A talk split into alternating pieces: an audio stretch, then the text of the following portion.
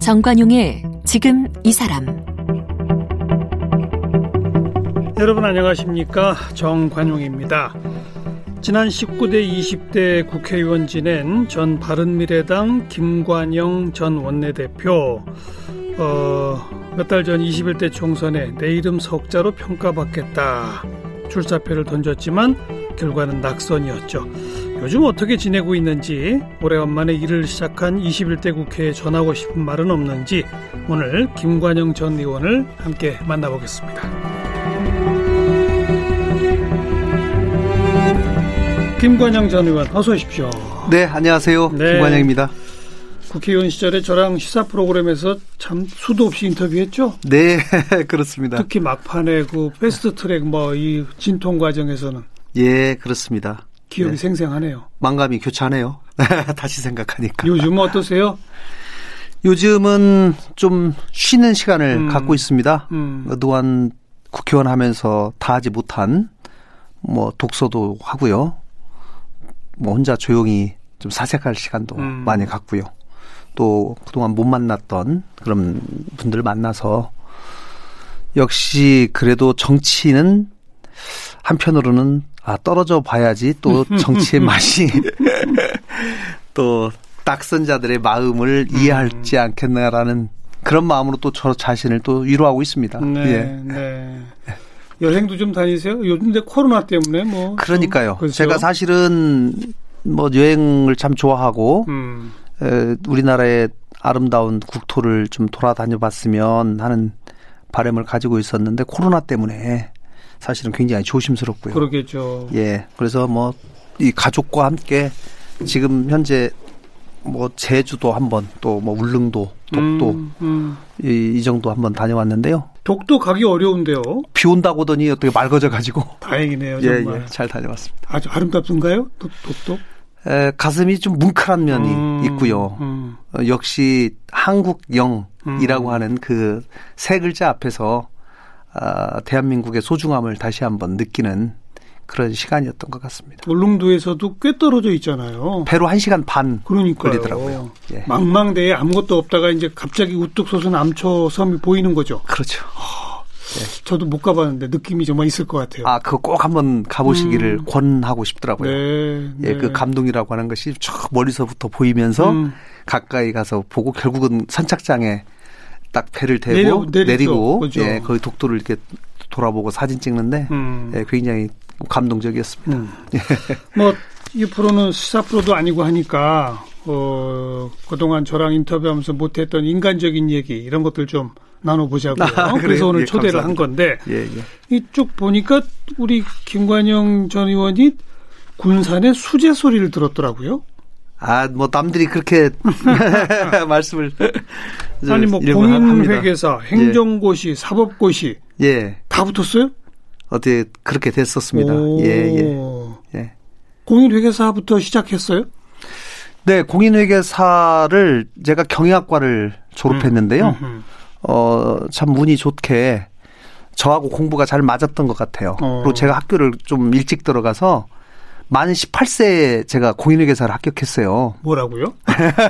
아니, 대학, 재학 시절인데 만 18세예요? 예, 네, 대학교 2학년 때 아, 그럼 합, 만 17세에 대학을 들어갔어요? 예, 예. 다른 동급생보다 두 살 일찍 시작한 거예요? 그럼? 예, 거의. 오, 예. 어떻게 그렇게 됐어요? 이제 저희가 뭐 시골에서 음. 살다 보니까 음. 저희 형님하고 둘이 치고받고 싸우다가 음. 형님이 먼저 학교 갔는데 제가 학교 같이 보내달라고 막 어. 우겼답니다. 어. 그래서 형님보다 1년 늦게 바로 어. 이렇게 들어갔는데. 원래는 3살 차인데? 네, 이제 제가 생일이 11월이거든요. 아하. 예, 근데 좀 일찍 가다 보니까. 음. 예. 그래서 남들보다 일찍 갔는데 게다가 대학 재학 2학년 때 공인회사까지 붙었어요. 저는 사실 공부를 그렇게 잘 못했어요. 뭐 저희 저희는 저희 집 아들이 6형제인데 제가 5번입니다. 어. 시골에서 사실 농사일에 바빠서 공부라는 것을 제대로 못 하고 살았는데 뭐 학교만 갔다 오면 이제 농사일에 치여가지고 음, 음. 또 이렇게 열심히 뭐 온 가족이 같이 돌보면서 이렇게 살았는데 제가 유일하게 저희 집에서 처음으로 서울로 대학을 오게 됐습니다. 오. 어. 이제 5번인데. 예, 예. 예 그래서 에, 저희 큰 형님이 서울에 직장을 잡으면서 저를 음. 서울로 자기 집에서 이렇게 음. 기가할 수 있도록 배려해 음. 주셔서 음. 제가 서울로 대학을 오게 됐는데 서울로 대학 오면서 이제 가장 큰 변화는 농사일을 안 하게 된다는 그렇죠. 것이 그렇죠. 저로서는 음. 아 이게 주말에도 농사일을 안 하고 공부할 수 있겠나라고 하는 것이 이게 굉장히 큰 변화였어요 사실은. 음. 그래서 공부에 재미를 붙여서 이거 공부를 하게 됐는데 어떻게 운도 따라주어서 2학년 때 합격을 하니까 예. 소위 촌놈 콤플렉스. 어. 아, 시골, 제가 서울을 대학을 올 때 서울을 처음 와봤습니다. 고등학교 졸업할 때까지는 한 번도 안 예, 와봤어요. 예, 제가 원서를 어. 내면서 서울을 처음 와봤는데 서울에 대한 동경도 있었지만 두려움도 사실 있었죠. 음. 아, 제가 서울 생활을 잘 할 수 있을까 또 이 뭐 경쟁이 치열하다는데 이거 이겨낼 수 있을까 이런 걱정이 있었는데 2학년 때 공인회계사를 최연소로 합격하면서 예. 이제 그런 자신감이, 자신감이 좀 생긴 거죠. 어. 그러다 보니까 또 3학년, 4학년은 대학교 다녀야 되니까 대학교 다니면서 자연스럽게 또 행정고시 준비하게 되었고 음. 행정고시 준비해서 어, 재경부에 배치받아서 일하다가 음. 이제 군대는 제가 장교로 갔습니다. 저기 설악산 밑에 음흠. 장교로 근무하면서 어, 밤에 또 혼자 이 장교 숙소에 있다 보니까 또 시, 간이 시간이 좀 있고 그래서 공부하자. 그때 사법 시험을 준비해서 어, 어. 또 어떻게 운 좋게 음, 됐고 음. 그렇게 해서 자연스럽게 직장 다니면서 예. 예, 공부를 조금씩 더 하게 됐죠. 그 어렸을 때부터의 꿈은 뭐였어요? 그러면 꿈이라는 게 이제 계속 변동되죠. 음. 어, 제가 대학교 들어갈 때는 처음에는 기자 음. 내지는 변호사를 꿈꿨었는데 예. 뭐 최종적으로는 변호사가 됐었습니다. 예, 그리고 예. 제가 어, 제 지금까지 살아온 인생 중에 제가 공직 생활 7년, 또 변호사 생활 10년, 음. 또 국회의원 8년 이렇게 했으니까 아직까지는 변호사를 가장 오래 했어요. 예. 네, 그래서 어, 변호사 하면서 어, 일에도 보람도 있었고 또 여러분들에게 음. 이 법률 서비스를 드린다는 것에 대해서 자부심도 있었고요.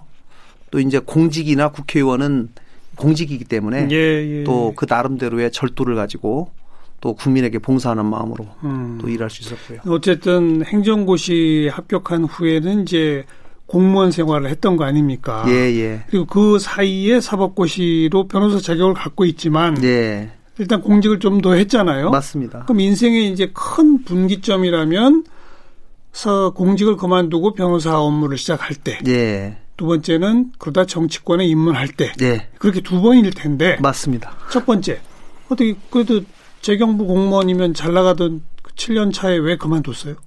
제가 아들이 셋이에요. 예. 일단 먹고 사는 문제에서 아. 일단 솔직히 장벽이 좀 있었습니다. 공무원 월급보다 변호사 수입이 낮다. 어, 사실 많죠. 많죠. 네, 그리고 어. 이제 로펌에서 저한테 영입 제기가 와서 음. 얼마 주겠다 이렇게 얘기하는데 네. 사실 당시 공무원 월급이 한 다섯 배 정도 됐어요. 어? 다섯 배.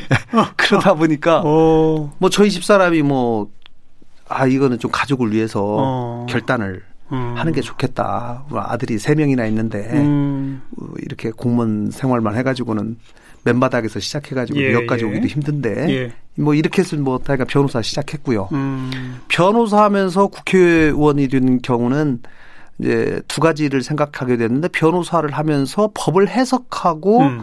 적용하면서 벌어먹고 사는 것이 변호사인데 참 법이 불합리한 법이 참 많다. 음. 그러나 변호사는 고칠 권한이 없잖아요. 그렇죠. 그래서 그리고 주로 대형 로펌에 계셨죠. 네, 네. 대형 로펌에서 10년 전, 거의 계셨죠. 네, 10년. 그럼 대형 있었습니다. 로펌은 아무래도 기업이나 이런 고객을 많이 예. 받게 되죠. 네, 아무래도 그렇죠. 그죠? 예, 예. 그 그런 그 기업 편 들어주는 변호사로서의 어떤 그런 양심적 자괴감 같은 것도 있지 않았어요?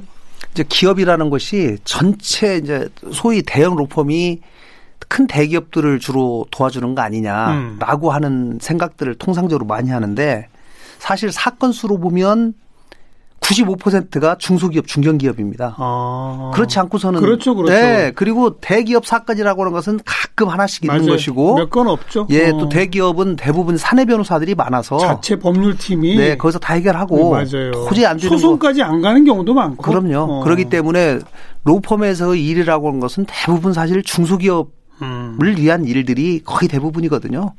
이제 어쨌든지 저는 법이 참 불합리한 법이 참 많은데 음. 이 법을 고치는 것이 정말 중요하다라고 예, 예. 하는 것을 깨달아서 아, 이 법의 중요성을 음. 느꼈던 거고요. 또 하나는 이제 제가 제 고향이 군산인데 예. 서울과 군산의 지방 격차가 더 심화되고 음. 살기 어려운 그 현실들을 보면서 아, 이 격차 해소하는데 내가 공부하고 경험한 것들을 좀 봉사하면 좋겠다. 네. 이런 것들이 같이 어우러져서 이제 음. 국회의원 출마하게 되었죠. 누가 영입해 제안했어요? 저는 누가 영입 민주당 지금 민주당으로 출마 영입 그렇죠, 그렇죠. 어. 뭐 영입이라기보다는 그냥 제가 어. 스스로 판단해서 어 그래요? 솔직히 뭐 많은 분들이 말렸죠 저한테 군산 어. 간다고 그러니까 어. 당시에 현역 의원님이 강봉균 예. 삼선 의원님이신데 그 전직 장관도 장관도 하시고 특히 제가 재경부에 사무관 할 때 장관님 하셨어요. 어. 그래서 사무관 입장에서 장관은 하늘이죠. 하늘이죠, 하늘. 예. 그런데 제가 그분이 현역으로 있는 지역구에 예, 제가 그 지역구에 1년 전에 내려가니까 음. 사람들이 너 미쳤냐. 음흠. 뭐 당신이 실력도 있고 어느 정도 예, 패기 있는 건 좋은데 음. 다른 지역구를 가야지 어떻게 그 지역구 가서 경쟁, 경쟁하려고 음, 음. 하냐라고 하면서 많이 말렸는데 뭐 그래도 이 고향을 위해서 일해야 되겠다는 고향이 군산이고 네네 네, 그렇습니다 초중고 다 군산 예 그렇습니다 어, 예, 그러면 딴 지역 가는 게 이상하네요 그렇죠 또 뭐 대대로 조상이 그러니까. 500년 동안 살았는데 그러니까요 그래서 설사 떨어지더라도 음. 우리 고향을 위해서 일할 기회를 한번 가져보자라고 음. 해서 도전했는데 어, 다행히 또 군산 시민들께서 저를 선택해 주셔서. 아, 그러니까 우선 경선에서 네. 현역 강봉균 전 의원을 꺾고. 예, 예. 민주당 후보가 되고. 네, 그렇습니다. 어, 저는 누가 이렇게 이 젊은 인재 영입 케이스로 해서. 네, 네. 이 당내 노장들 물갈이 차원으로 배치한 건 줄 알았더니 네, 그게 아니네요. 네, 그건 아닙니다. 제가 오. 1년 반 전에 그냥 군산으로 내려갔습니다. 이야, 예. 본인 스스로 결정해서 예, 예. 그러셨구나. 예. 그래서 이제 그때 한 60% 이상 네, 투표. 60% 얻었습니다. 당시에. 그죠? 예, 예. 예. 딱 국회의원 초선 딱 되보니까 어떠든가요? 정말 국회의원이 중요하다라고 하는 생각을 음. 했었고요. 뭐 상, 그래도 많은 권한을 가지고 있죠. 에, 저는 국회의원의 직을 수행하면서 항상 잊지 않아야 되겠다라고 생각한 것이 제가 가지고 있는 이 권한과 권력을 행사하는데 항상 두려움을 가져야 되겠다. 제가 쓰는 행동과 언어와 그런 여러 가지 입법 활동, 예산 예, 확보 활동들이 예. 다른 사람에게 어떻게 영향을 미칠지, 국민에게 어떻게 영향을 미칠지에 대해서 음. 고민을 하면서 두려운 마음을 가지고 해야 되겠다 이런 생각 가지고 있었고요. 뭐 제가 좋아서 또 하고 싶어서 한 일이기 네, 때문에 네. 저는 8년 동안 사실 뭐 원 없이 음. 어, 후회 없이 일했다고 생각합니다. 음. 예. 자, 거기서 이제 또 하나의 분기점이 민주당을 탈당하고 예. 처음에 이제 국민의당 쪽으로 예. 그죠? 그건 어떻게 해서 내려진 결정입니까?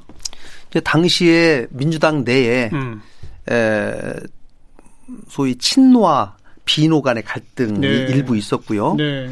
또그 당의 이 당권을 앞두고 음. 뭐 여러 가지 갈등들이 있었죠. 음. 그래서 이제 민주당이 예, 호남 쪽에 있는 많은 의원들이 탈당하면서 제3 지대에 세력을 개혁 세력을 만들자 이렇게 안철수 그렇죠. 당시에 함께. 이제 음. 김한길 대표와 안철수 대표 두 분이 같이 예, 국민의당을 창당하면서 예. 어, 저도 같이 하게 됐죠. 몇 년도죠, 그게? 2016년 1월입니다. 16년. 제가 1월 11일 날 음. 탈당을 하게 됐는데요.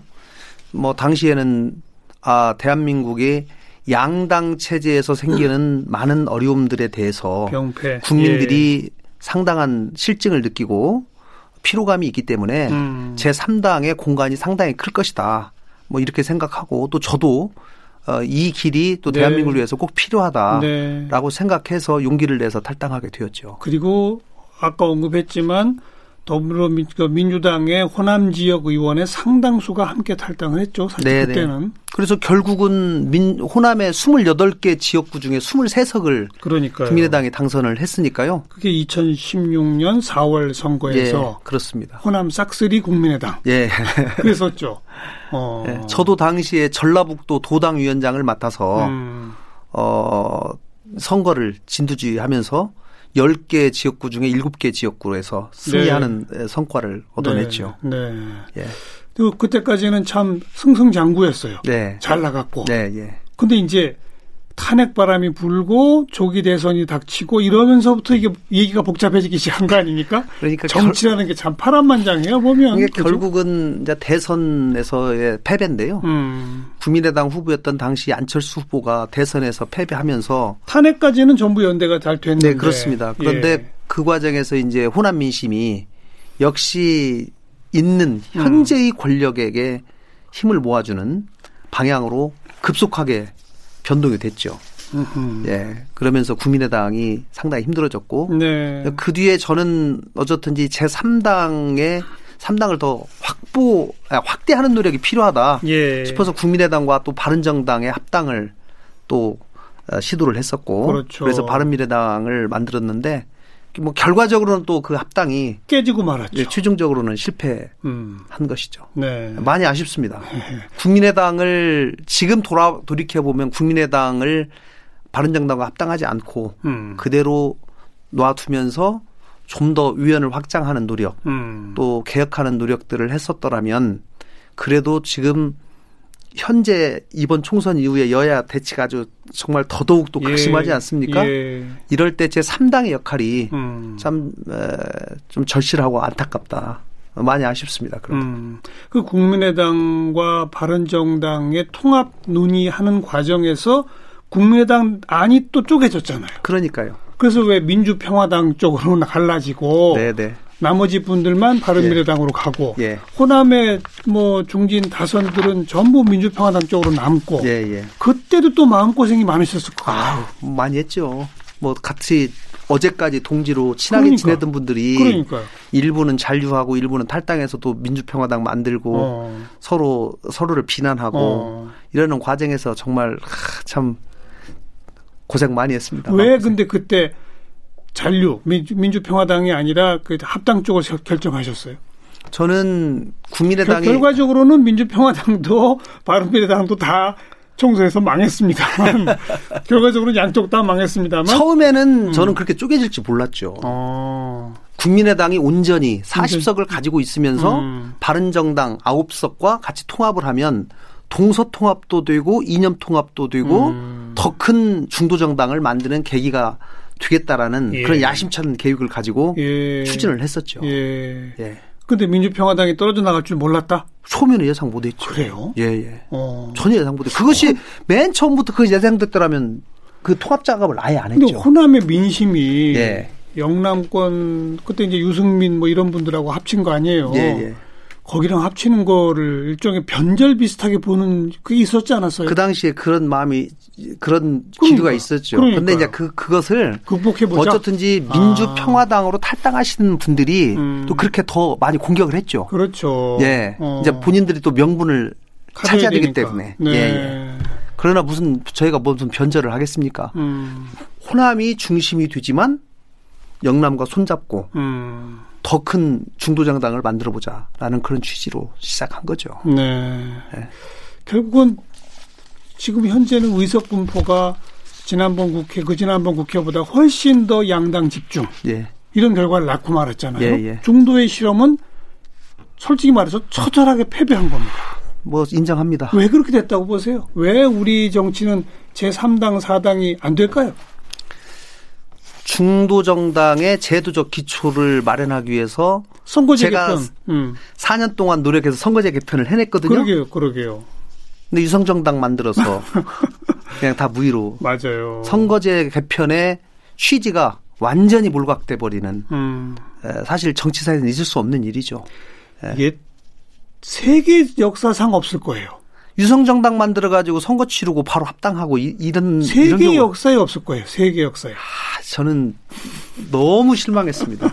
제가 그 패스트트랙 그 한 가운데에서 그러게 말해요. 선거제 개혁과 공수처 법안 통과를 위해서 뭐 불법 미니 뭐 사부임이니 뭔 이런 비난을 받아가면서 음. 검찰 고발당하면서 당 안에서도 얼마나 싸웠어요. 예, 저희 당 안에서도 그러나 이제 저는 어 일관된 정치적 신념이 네. 제 3당이 지속 가능한 제도적 기초를 만들어야 되겠다. 그게 이제 연동형 비례 예, 그래서 이제 거기에 상당히 심혈을 기울였는데 음. 에, 참 결과적으로 너무 아쉽습니다. 예. 음. 그러니까 그 제도적 기반도 잘 안 됐고. 예. 그다음에 또 우리 국민들도 좀 3당 4당을 별로 안 좋아하는 거 아니에요? 아니 저는 여전히 제가 꾸준히 그래도 희망을 가졌던 것은 음.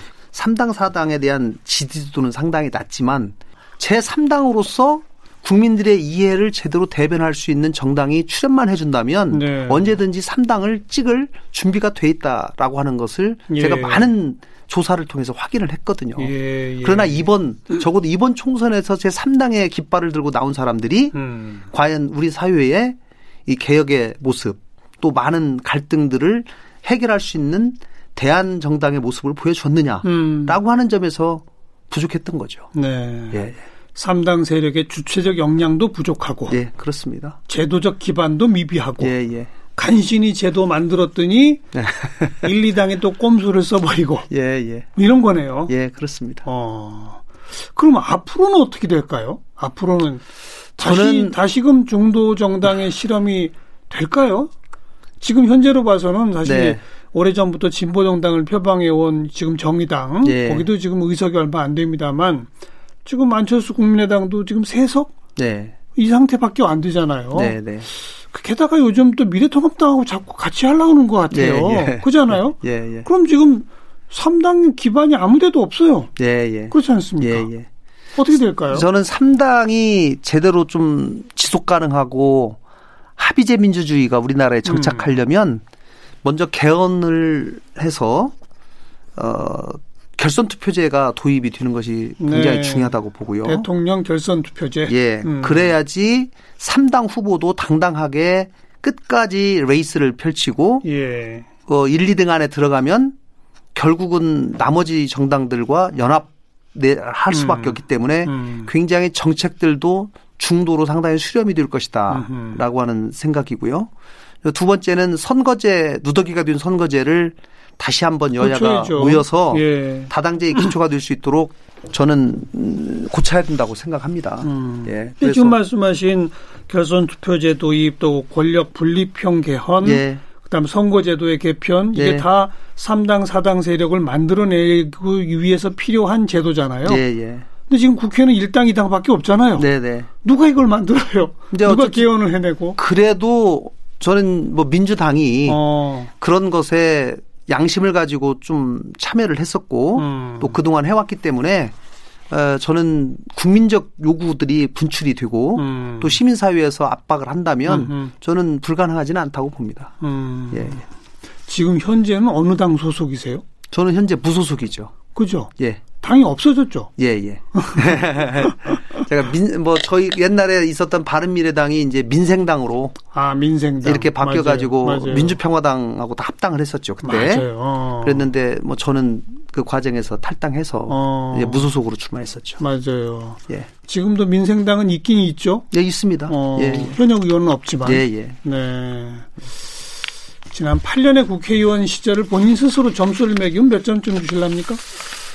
아, 한 90점 주고 싶은데요. 오, 후하신데요? 네. 뭐 좀. 제일 스스로 잘했다고 생각하시는 건 뭐고요?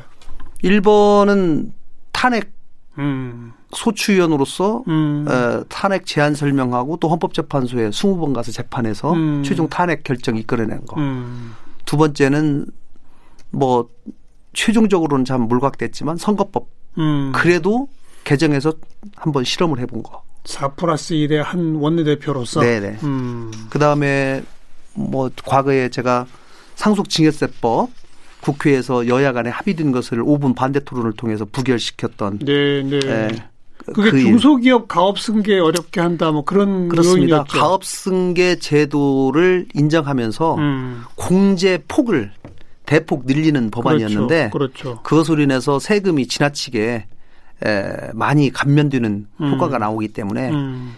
좀 천천히 가야 된다라고 음. 하는 그런 취지로 제가 반대 토론을 했었죠. 네, 네. 네. 가장 아쉽게 생각하는 거. 내가 이건 정말 실수했구나. 뭐 이런 게 있으면 좀 실토해 보세요. 아, 선거법, 이 공수처법 뭐 이런 거 처리하는 과정에서 음. 나중에 4 플러스 1할 때요. 네, 네. 사실은 대타협이 될 수도 있었어요. 제가 그, 그, 그 지금 미래통합당까지를 다 포함해서 맞습니다. 어, 뭐 거기가 300명 국회의원 다. 네, 네, 네. 음. 제가 그것을 위해서 참 애를 많이 썼고 저는 어떤 뭐든지 합의를 하는 것이 에, 이 일방 네, 통행보다는 네. 낫다라고 하는 제가 주장을 많이 했기 때문에 그것을 위해서 대타협 소위 빅딜 카드도 음. 제가 만들었고 음. 그것이 많은 여야 의원들한테 공감도 얻었습니다마는 예. 예. 마지막에 황교안 당시 당 대표께서 어. 제가 마지막 그 빅딜을 가지고 협, 이 서로 협상을 하고 있었는데 음. 갑자기 단식하고 청와대로 가셨어요. 아, 그래서 제가 너무 어. 놀래가지고 어.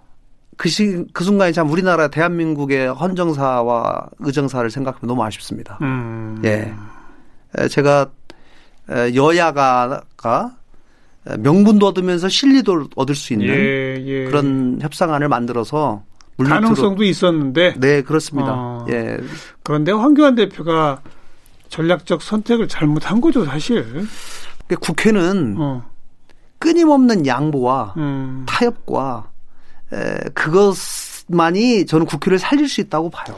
지금 이제 늦게나마 문년 21대 국회에게 또 하시고 싶은 얘기는 바로 그거겠군요. 그렇죠. 마지막으로 한 말씀 해주시면. 에, 여당의 대승적인 양보도 필요하다. 음. 또 야당의 발목 잡기도 음. 지향해야 될 필요가 있다라는 음. 얘기고요. 국회가 무엇보다도 힘의 논리보다는 토론과 협치하는 문화가 아, 앞장서기를 저는 간절히 네. 희망을 하고요. 네. 지금 시급한 부동산 대책이나 그러게요. 또 코로나 극복 대책 또 코로나로 인한 여러 가지 민생 회복 대책 음. 이것에 국회가 정말로 힘을 기울여야 된다라는 얘기고요. 예, 국민들이 예, 정치를 걱정하지 않는 뭐 그런 상황이 언제 올지는 모르겠습니다만 음. 더 노력해야 되겠습니다. 네. 예. 뭐 오래간만에 좀 쉬는 기간 갖고 계신데 예. 정치는 계속 하실 생각인 거죠? 아직은 뭐 좀 고민 중이고요. 고민 중? 예, 제가 변호 사업을 그동안 휴업하고 예. 있다가 예. 재개해서 음. 또 어려운 분들을 또 도움이 되는 음. 그런 역할들을 계속 해 나가고 예. 또 새로운 모습 기대하며 지켜볼게요. 네. 김관영 전 의원 고맙습니다. 네, 감사합니다.